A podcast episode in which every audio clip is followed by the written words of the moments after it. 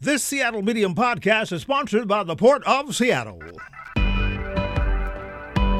Hi, my name is Mian Rice, the Diversity and Contracting Director for the Port of Seattle. As a public agency, the Port of Seattle serves the community, and our investments should benefit everyone who lives and works here. The Port is committed to equity, diversity, and inclusion, and to leveling the playing field. That means continuing to open doors to contracting opportunities to all, especially women and minority owned and disadvantaged businesses. How can you participate? List your business in Vendor Connect, a database of contractors. Attend PortGen workshops to learn how to do business with the port. Learn more about contracting opportunities at portseattle.org. For more information on operating a concessions at Seattle Tacoma International Airport, visit lease.seatacshops.com. Advocates are pushing for more equity when it comes to the cannabis industry in Washington state, and they are supporting a current bill in the state legislature that they believe will bring significant money and resources to underserved communities and those most impacted by the war on drugs. With this morning top of this issue is Paula Sardinas, Chief Advocate for the Washington Build Back Black Alliance. Good morning, Paula. Good morning, Chris. How are you? I am doing wonderful on this Good Friday. That's a good thing. Paula, uh, when voters in Washington state passed I 502, uh, the state of Washington became the second state in the country to legalize recreational marijuana and open up the opportunity for people to enter what has proven to be a very lucrative business opportunity. Unfortunately, those opportunities were limited to a small segment of our population. Absolutely, Chris. Um, in the decade now since we passed I 502, 556 licenses issued. Um, only about nine of those licenses, or less than 2%, are in the hands of the BIPOC community. We believe Washington, like many of the other states, missed the opportunity to include equity and to focus the lens on restorative justice in the war on drugs in the black and brown community. Right. Now, the state right now, as we speak, uh, is in the process of issuing, I believe, 44, 45, uh, what they're calling equity licenses. Uh, can you talk about uh, uh, the significance of that? Absolutely. In 2020, we became uh, the fourth state to create a social equity program. Um, I was co-chair of the Social Equity Task Force, and that program focused on those who were initially denied a license because they had a cannabis or other arrest in their background. It focused on areas where we had um, disproportionality. We're talking about high school dropout rates, um, high rates of incarceration for uh, marijuana. You know, areas that we know are black and brown, right, that are disproportionately impacted. And so licenses out of the 556 that were canceled, revoked, or never issued can be issued under this program. It was 35 licenses when we ran the bill in 2020. Today, um, there are 45 licenses. The licensing period opened up on March the 1st. It will close on the 27th of April. I, I believe there are close to 2,000 applications for those 45 licenses. So, working with Ollie Garrett, um, the Washington State LCB board member, we realized that's not going to be enough. So, we've got a new bill that would add 52 additional licenses to that retail store pool. Right. And uh, let's talk about that a little bit because there are those um, who believe that those social equity licenses, what they're doing, they would believe that the state is doing enough. But there are people um, like yourself and who and like Ollie who says that the issuance of these 40 some social equity licenses is a good first step, but not doesn't necessarily go far enough to bring about true equity in this industry. Absolutely, Chris. When we look at the six or seven states that in 2023 that have done this, California, Massachusetts, Illinois, uh, Colorado, who um, Jim Jim Bailey, who's a dear friend, has a webinar today. No one has had a successful social equity program. What do I mean by that? no one has issued up to 100 licenses. What we believe Washington State is doing is a trendsetter from the state. We modeled a lot of our policy after Illinois, who um, is currently in litigation, a lot of our policy after um, New York, which had a phenomenal program that gave away 50% of those licenses, but they haven't even issued the first one, and Massachusetts, that is just now getting their program online. And what I would say to community, you know, after a decade of being locked out of an industry that has made you know, a billion dollars plus year over year. So you're talking 10 to 15 billion in the 10 years the program's been in existence. this is a good first step.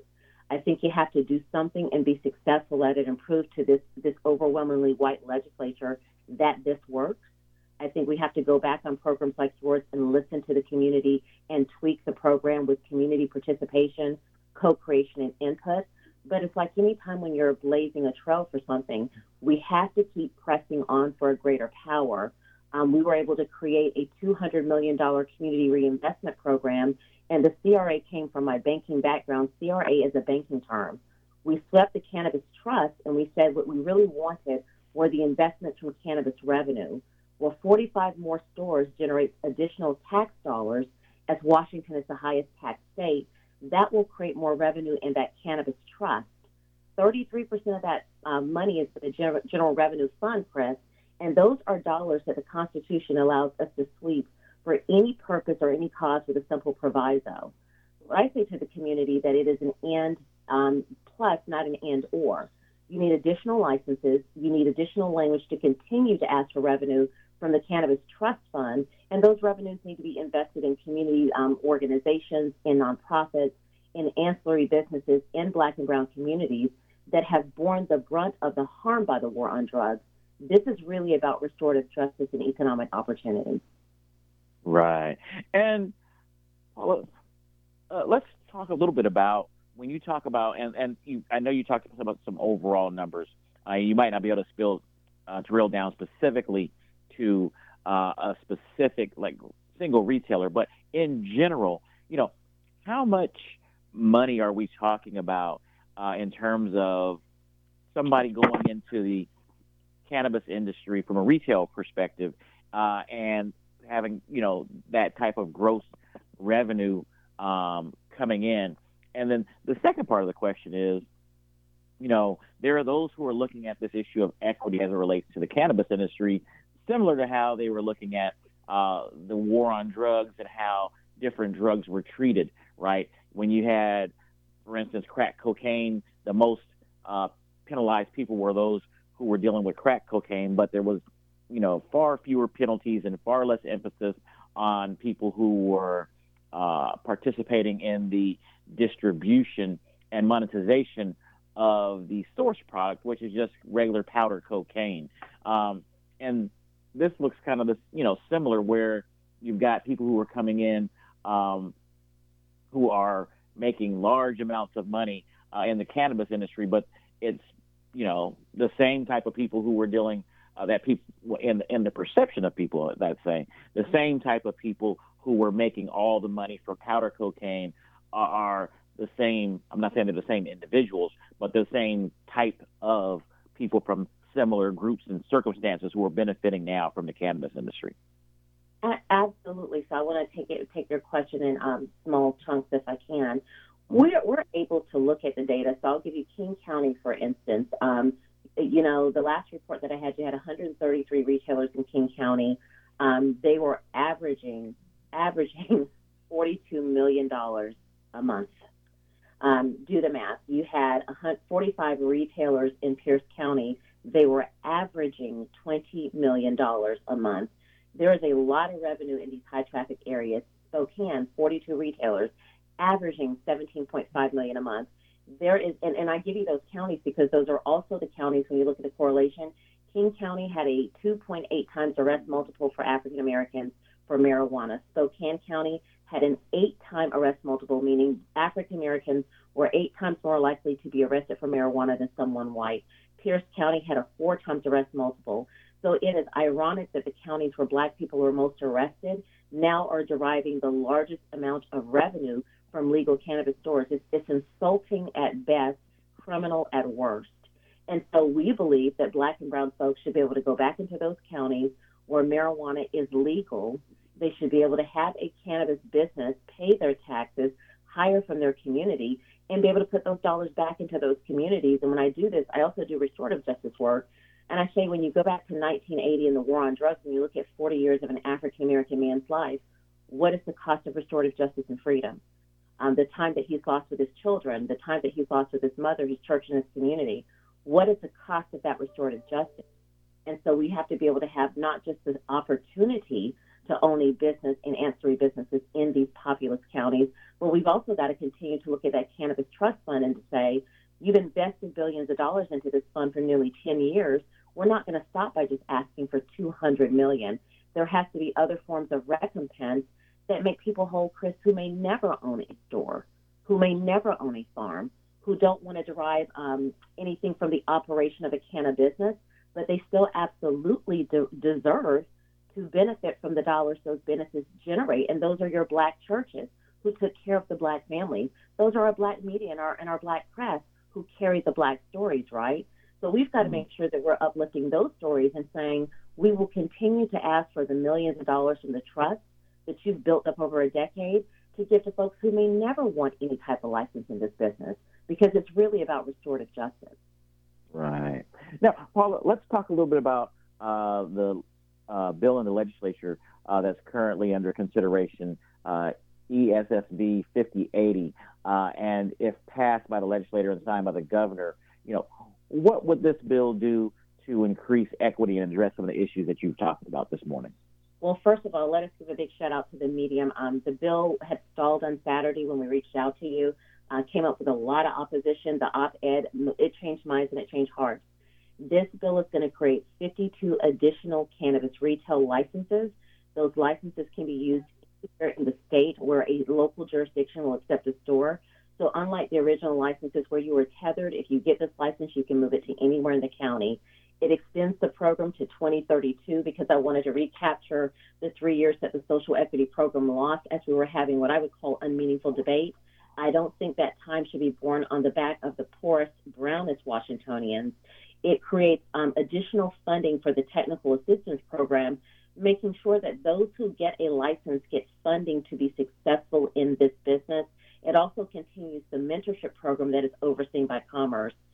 Program would also create 100 uh, producer licenses and 10 processing licenses. Currently, producer processor licenses are not in the social equity program, meaning that you can have black owned, black grown cannabis in your black retail stores or as I say, black owned everything, right? We mm-hmm. redefine uh, what it means to be a social equity applicant by adopting some of the language that we see from SBA, because these are really small businesses, meaning a high rate of poverty, participation in income based federal or state programs, high rate of unemployment, high rate of, of arrest and conviction um, around our disproportionately impacted area. Because we've heard from communities that some of the communities in the CID some of the communities around Garfield may have been unintentionally left out. So we wanted to tweak that language to make sure that we are taking care of those who are most impacted by the war on drugs.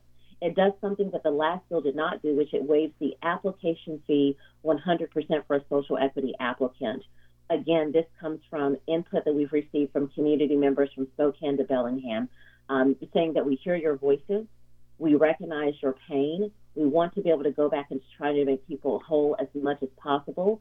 So it would lift the cap from 556 licenses to 608 licenses. It will be the first time since I-502 we've lifted the cap.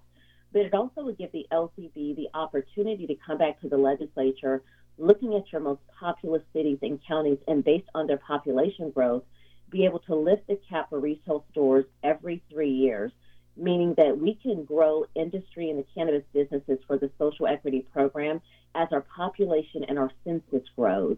Um, I, I, think having worked on this policy from its inception, Chris, and having been a cannabis advocate since 1996, this is really some of the most forward-thinking language. It shows intentionality. It shows racial reconciliation and restorative justice that I've seen um, outside of the program that they probably have in New York. Um, and I and I hats off to you know former Governor Cuomo who led that passage there, um, where he out of the gate is giving half of the licenses and half of the money to citizens.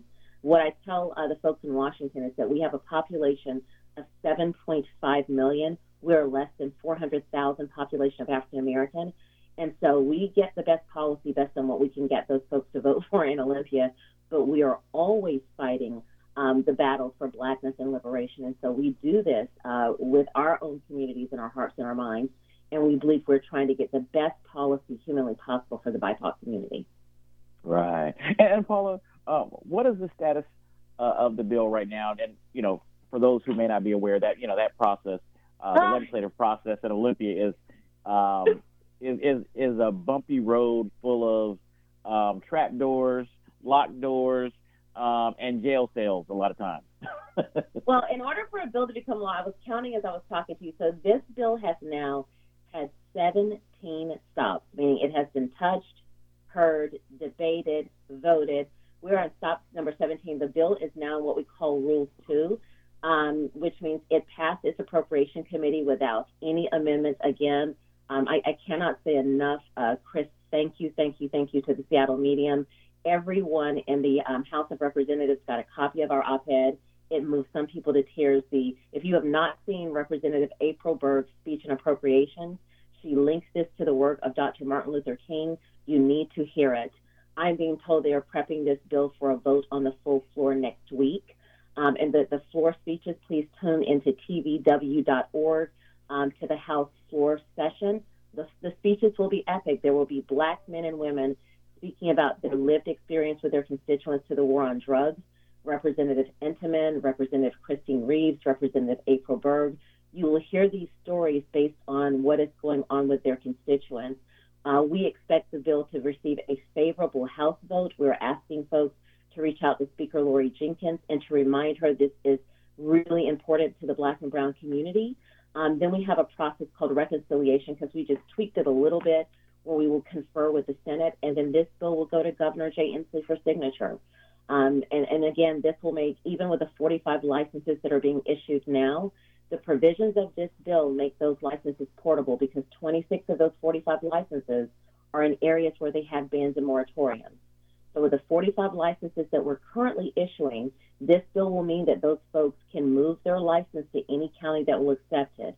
It will bring on board 52 additional retail licenses in 2024 and 110, the combination 100 processor, 10 producer processor licenses online in 2025 with an extension of every three years to raise those caps. So I will be going back doing community um, engagement and outreach to the Washington Build Back Black Alliance organizations like the Urban League, your Tabor 100, Byrd Barr Place, asking community, is this enough? What do you want? And making sure that we are advising the, L- the LCB so that we can have the right number of licenses and the right number of economic opportunities for the Black and Brown community, Chris. Yeah. All right. Well, Paula, I want to thank you for joining us on today's show. Thank you for bringing this information to our community. Thank you for all the work that you and others have been doing uh, in relation to this is- issue uh, as well. Before we let you go, I'm going to ask you uh, once again to provide the name of the speaker uh, and how people should reach out to. Uh, how they can reach out to their legislators in their district where they reside or to the Speaker uh, of the House if they would like to weigh in on this issue. Absolutely. Speaker of the House is Laurie Jinkins. That's Laurie, L A U R I E, dot Jinkins, J I N K I N S, at leg.wa.gov. I know that a lot of our local mayors, uh, shout out to Mayor Woodward, shout out to Mayor Harrell, have reached out to her to, to let them know that this bill is important. You can go to Washington State Legislature, just type it into your browser, um, and then click on um, Get Involved put in your address and pull up your district, but contact your local state representative. You can contact me at Paula Sardinas, that's P A U L A S A R D I N A S, at Comcast.net. Send me your ideas, good or bad. I want to hear your voice if you feel we're doing a good job or if you feel we're not doing enough. Uh, we are for the people, by the people. We can't make policy for you or about you without you. So we want to hear your voice and make sure that we're moving these bills in the directions that you would have them to go. And again, um, support your local media. We would not, I don't believe we would have been able to move this bill and defeat the amendments if it had not been the collaborative partnership of the Seattle Medium. So again, support your local black media. Thank you, Chris.